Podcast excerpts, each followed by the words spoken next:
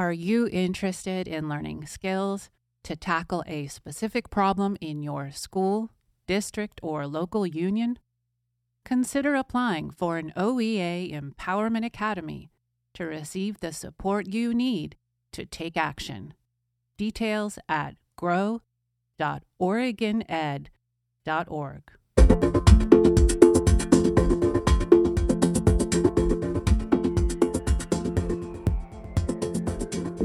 You're listening to OEA Grow, a member led production of the Oregon Education Association and a proud member of the Labor Radio Podcast Network.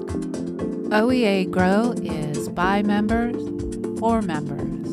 In season 8, we're all in this together with Beth Aidlaw. Welcome back to OEA Grow Podcast Season 8 where we discuss the different connections that educators build in support of their students. Today, we're speaking with Monica Bergmann Perez about her 20 years of experience in early intervention and early childhood special education. So, Monica, as we start talking, can you tell us a little bit about your background and how you came to be involved in this field?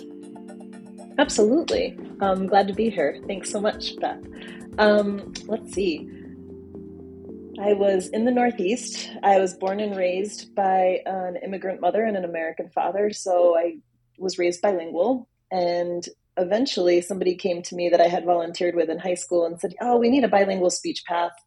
Why don't you come try it out? I was like, No, no, no, no, no. That's not the way my brain works. Um, but I did. I went and started working in the school district and with early intervention, early childhood special ed aged children in having a bilingual focus and loved it. I noticed that there was this area of need, and with my skill set, I could help fill that. So I went to grad school to become a speech pathologist, and 20 years goes by in a blink. So here I still am. So let's talk about this need for the bilingual support because uh, we're having increasing uh, bilingual students coming into our public education. Um, what does this mean for us as educators? Well, it means that it would be really helpful to um, acknowledge and embrace a culturally responsive manner of interacting with all the individuals, all the students and families that we are forward facing. Um, when I started working with the school district, um, this the, the particular district was about 86% Hispanic, and at that time, the superintendent said, "You are not allowed to speak Spanish in the schools." Mm. That was slightly disastrous for working with some of these children and families. So I absolutely ignored that directive, did what I felt was right, and made strides with the children. So ha- having a disconnect with home language and school language or the parents' abilities to interact with teachers and advocate for their children in the school district can cause a great disconnect in how children perform or grow with how we're working with them. So, what is the support system now in Oregon in the public schools for children who come in, um, maybe not speaking English at all? It, it, it, that happens, I'm sure. It does, absolutely. Um, so, there are newcomer students that come into the school district and they are evaluated to see what their proficient language proficiency is and they're worked with with a, a, English as a second language or English language learner teacher. Um, that's the school district. I focus on birth to five, and we don't have a system of support that is signif- that is developed specifically to work with those families. Aside from what I do, um, I've been covering three counties in Central Oregon: um, Jefferson County, Warm Springs, Crook County, and Deschutes County as their bilingual speech language pathologist support for the birth to five population, which is in translation EI, ECSE, early intervention, early childhood special education. What I do is I connect with the families and with the students, try to figure out ways that are beneficial for them to focus on growth in their areas of need And then I help educate my colleagues or support my colleagues in providing those services for the children once we can identify those areas and what works well for them. Mm-hmm. Can you um, t- talk to us a little bit more about this Birth to Five program? Because this is not um, K through 12 that we're usually used to talking about. How, how do children, what, what is the connection there with the uh, children to find this program, to be enrolled in this program? How does it work? Sure. So early intervention is birth to three years old. Um, to become eligible for that program, they need to show needs needs in developmental areas. So from birth to three, they're evaluated in all developmental areas. So motor skills, cognition, um, communication, um, adaptive skills, so life skills. And when they show a, a significant need, then they qualify for the program. For three to five year olds for the early childhood special education program, we also go in, we do a screening here in Bend to identify the areas of need. Then we evaluate those areas to see if there's a significant discrepancy from the typical bell curve to make them eligible for our services. So all of these children birth to five would classify under the IDEA special education laws. So they all show some extra need for support to develop their skill set to be ready or more ready for kindergarten. Okay, and it's not just language that you're dealing with. Is that correct? That's correct. Yes.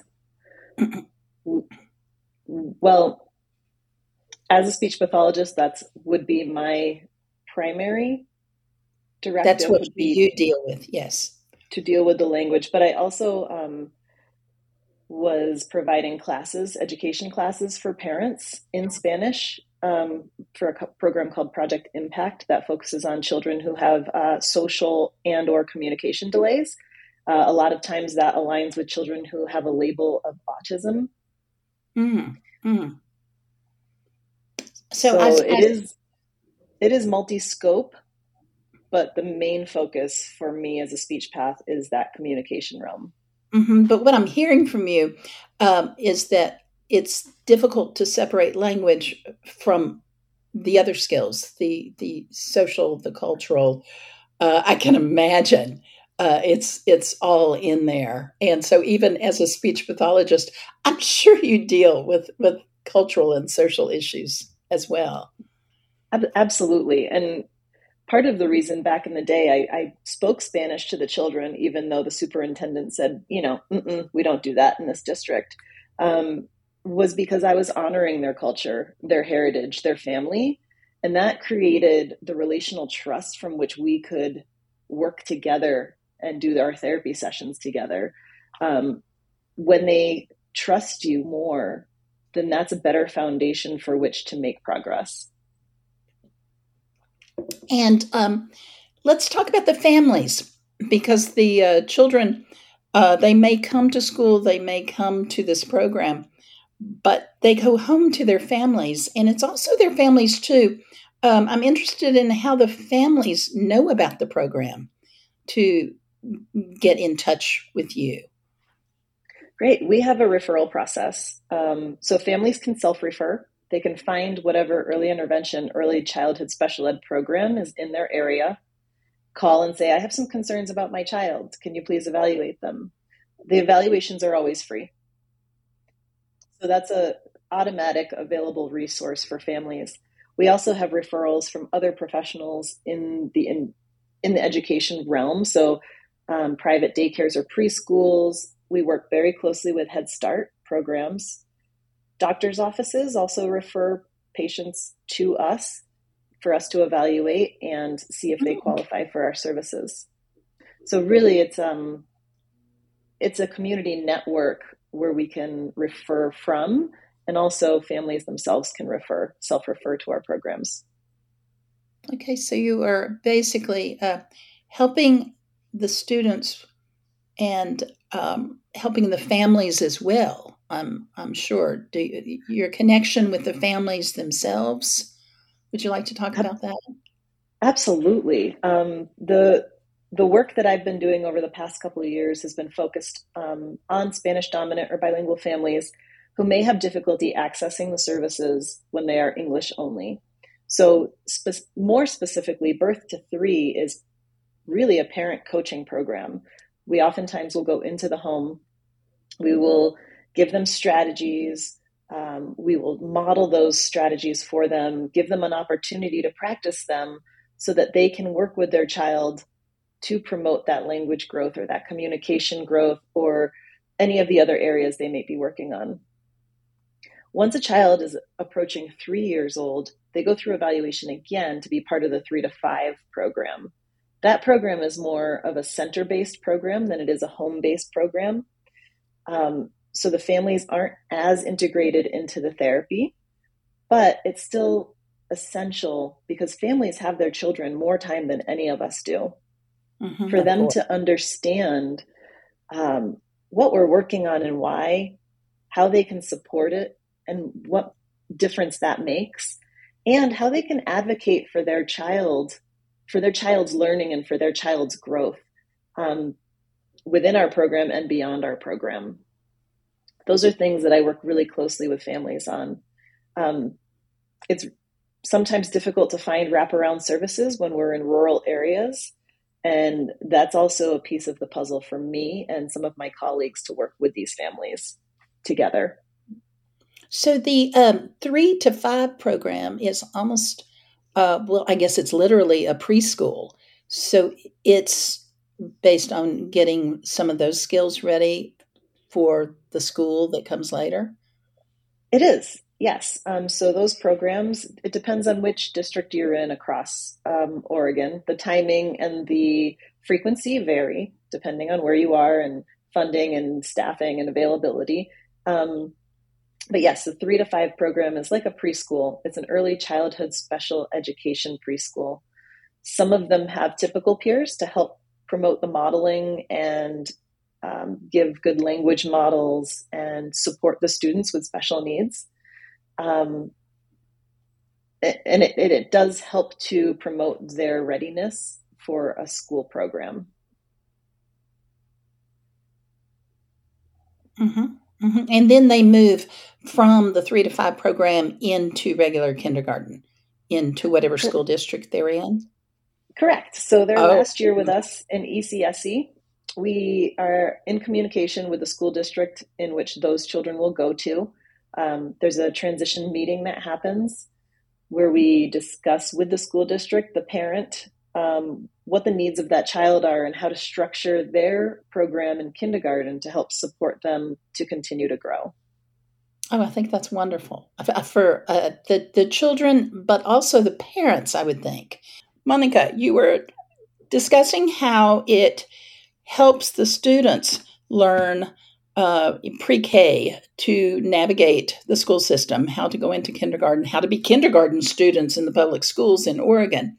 Um, uh, talk to us a little bit about how this helps parents to navigate the school system. Well, imagine being in a system where you don't speak the language and your child is going to that school, they're learning the language, they're being exposed to it, but you're having a hard time understanding what's being requested of you to support your child and you also aren't quite sure how the system works because it's not familiar to you. Well when a family is with us in the early childhood special ed system we are able to build rapport over multiple years a lot of the time with that family. And during the transition time for them to go to kindergarten we as a trusted person is helping them through the process. We're answering questions. We're preparing them to ask certain questions. Um, we are assuring them that we're handing them off with a plan in place to support their child in kindergarten. So it's beautiful when we have interpreters that are well trained when it comes to special education language because that's a whole other language in itself. Um, it's wonderful when we can have professionals who are bilingual to help support that because that's an even stronger connection with families when you don't have an interpreter between the 2 mm-hmm. um, that would really be best practice if we could do that across the board. Um, and it's it's just helpful for families to be feel like they belong in the system, like they are being seen and heard exactly where they are so that they can advocate for their child. And that's something that I focus strongly on with the families that I work with. I think that's wonderful. Um, uh, our audience here uh, at OEA, um, a, a, lot of us are K through 12 teachers, and um, many of us come into contact with students, many students from different cultures, different languages, different backgrounds. Do you have any advice, any suggestions for classroom teachers who, who may not speak the language? Uh, are there resources that they can reach out to? Absolutely. Across Oregon, there are those English as a second language teachers. ESOL, some of them are called. ELL, some of them are called English language learning teachers. Um, those are teachers within your schools typically that can come in and they might not speak the language, but they are trained in how to teach students from other languages how to learn English, how to support them in the classroom, um, scaffolding techniques to help them succeed so, yes, it's an additional responsibility on the teacher who has that child, but there are some systems in place depending on which location you're working in. Um, of course. to, to, to help support you as a teacher and in turn help you support the child in their learning. Mm-hmm. And and what about culturally? Because uh, uh that's good. We've got the resources for language. Um, can't the teachers, the classroom teachers, also? Um, well, it's a learning experience for everyone. Don't you agree with with the culture opening up the classroom in that way? Absolutely, and I think this is where self exploration and self awareness comes into place.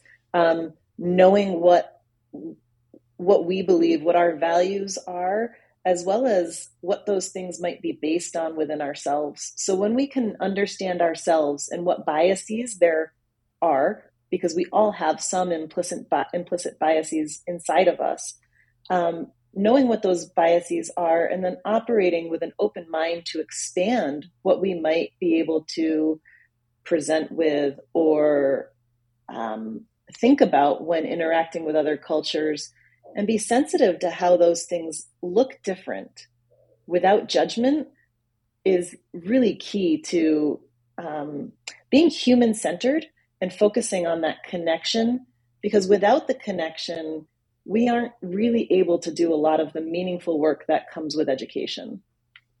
Mm, mm, i think that's right. And then it, it opens up the classroom um, it, it, gives it some breadth doesn't it um, Absolutely. And I feel that that modeling that for the other students is just so important as well for them to be able to see that you are open, you're inclusive, you are making a little bit of a difference there. And, you know, setting that model of kindness and human centered connection can also help us address some of the bullying issues that I hear are such a problem in elementary school and middle school.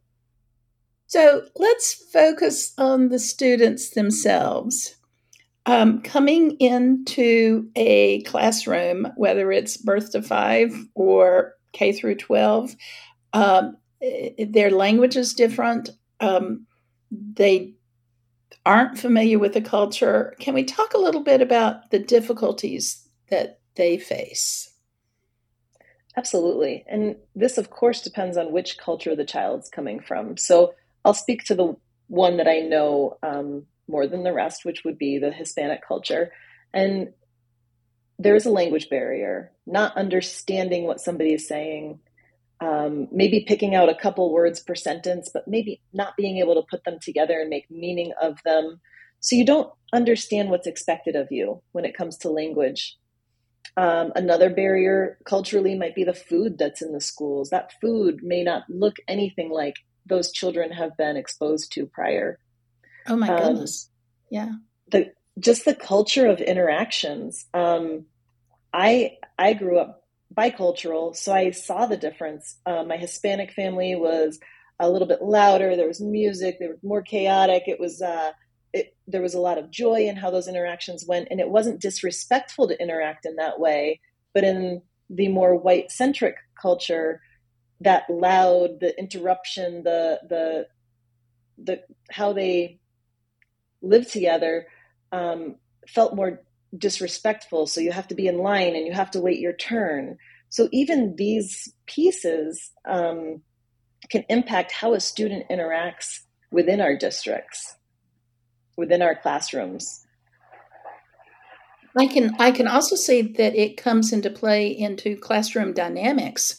Uh, and I can see when, when you're speaking about the different cultural ways of communicating, that might even come into discipline in the classroom and misunderstandings, I would imagine. Absolutely, yes. Yes. And I don't think that we, um, I think that in early childhood education, early childhood special ed, we are more focused on the developmental stages that we're in. So we expect more movement. We expect to be teaching more impulse control. We um, are helping students learn themselves and how their engine's running and how to self regulate. And in kindergarten and the grade schools, K through 12, sometimes those teachers are expecting those pieces to already be in play, to already be mastered, to already have been worked on. Um, and that's also a disconnect in what the cultural expectations are versus what the educational expectations are. Mm-hmm. So, what you're telling us is that when the children go home, the students go home, they're not just changing the language, they're changing patterns of behavior. Um, mm-hmm. And so they have to be not only bilingual, but by, I don't know what the word is, but um, just acting in different ways and what is it socially is. acceptable. And, and that's one of the beautiful things about being raised bilingually and biculturally. Um, it attunes your brain in a different way so that you can um, tune into what's going on around you and you can adapt to those things and you can perform uh, or present in a different way depending on the situation. You can use the appropriate language depending on the situation, which is, oh, with my grandparents who only speak Spanish, maybe I only speak Spanish with them. But with my parents who are bilingual, I code switch. I use both languages within the same sentence. But oh, my my other grandparents only spoke English. So in speaking with them, I had to only speak English with them or they didn't understand what I was saying. So bilingual children have that strength, that beautiful strength of um, being attuned to situations. And they can learn to adapt and use that um, beautifully in in education, in business, in anything they move forward towards. But I think the key is celebrating that ability and honing that ability rather than forcing them to perform only in one way. Mm-hmm, mm-hmm. And so that's one thing that we can do as educators is realize that, as you're saying, it's a strength to be able to code switch, is the word, to code switch. Um, it, it gives you a flexibility, it gives you an ability to communicate with a broader spectrum of human beings. Um, and uh, yes. so that's, yeah. And and you can use strategies being a monolingual teacher or a monolingual therapist, you can use strategies that are helpful. Um, evidence shows that in speech therapy, if you're working with a bilingual student, so L1 would be their primary language, what they came in with. L2 would be their learning language or their second language. If you're giving therapy in L2, they still make progress. Typically, it's a little bit slower progress. It might be a little more focal on that second language but you're still making progress as long as you are able to meet them where they are as an individual, which really is what the special ed focus is as well. And if we could bring that into general education, that would be phenomenal. The cool thing is, if you are a therapist that can give their therapy in their L1, in their primary language, everything that they're learning there translates into L2 as well. Oh and they're goodness. making more progress because it's meaningful to them in their own language. So, recruiting individuals who can speak both languages to do this work, I think, is crucial. I think makes a huge difference in the progress that children make. Um, it's a beautiful gift, and it's something in the system right now where we're having trouble just finding teachers and just finding therapists sounds like an exponential ask. I also see the capacity of growing individuals in our community that show certain skill sets or dispositions into these positions would definitely be the way to go. Mm-hmm. Mm-hmm. That that makes perfect sense. And what we're suggesting that the teachers do in the classroom is actually uh, creating that sense of of there's not just one way, there's not just one language, there's not just one cultural norm. Um, there might be things that need to be in place for classroom organization, but um, it, it, can stretch a little bit. Um, oh, I love this. I love this. Um, so, Monica, you've told us so much here, uh, so much to think about in uh, classrooms and uh, in whatever part of education that we're in. Uh, I can think it extends to librarians choosing books for the library. Um, I, I, can see it extending into music programs and art programs. Um, so there are all sorts of ways that we can do this. Is is that correct? Absolutely, and I think with the resources online, um, there there are so many opportunities to expand and to maybe even share those books across districts so that we can switch them out and make it a little more diverse. Um, that being said, I also want to acknowledge that that teachers and librarians they have a lot on their plate already. Oh and yes, this might sound this might sound like an additional ask. Um, I really want to make it clear that these these strategies, these when you can approach your classroom in a human centered way with kindness and openness and inclusivity and acceptance of all these differences, that serves every single child in your classroom. It doesn't just focus on the individuals who are coming in with differences. So it is something for us all to develop individually, but I think that it makes a huge impact for every single student we interface with if we do that. Oh, thank you. So, thank you for the insights you've shared uh, about the crucial connections between our students, their culture, their success in the classroom. Um, do you have anything else that you'd like to share with us?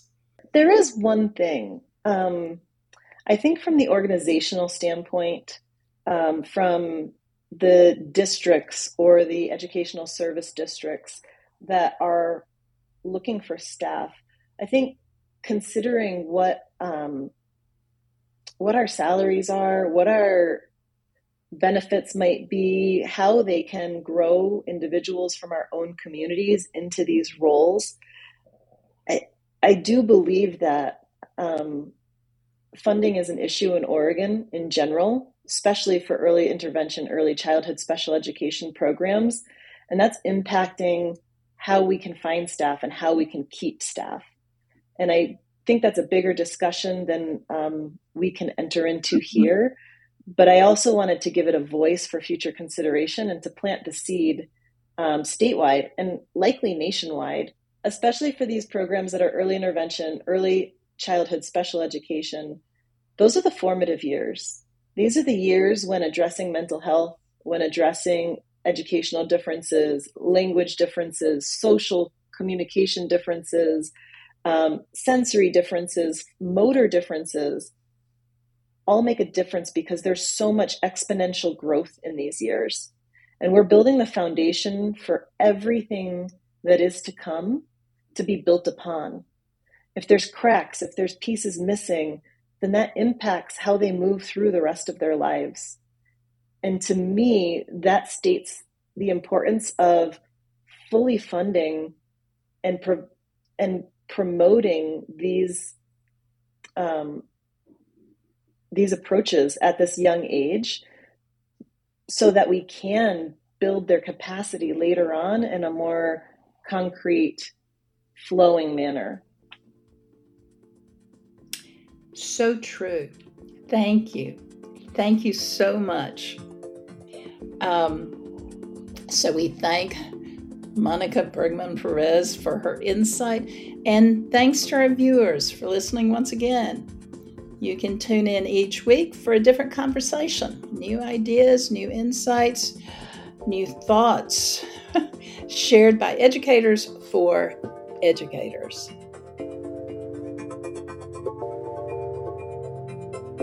For more OEA professional learning opportunities, visit grow.oregoned.org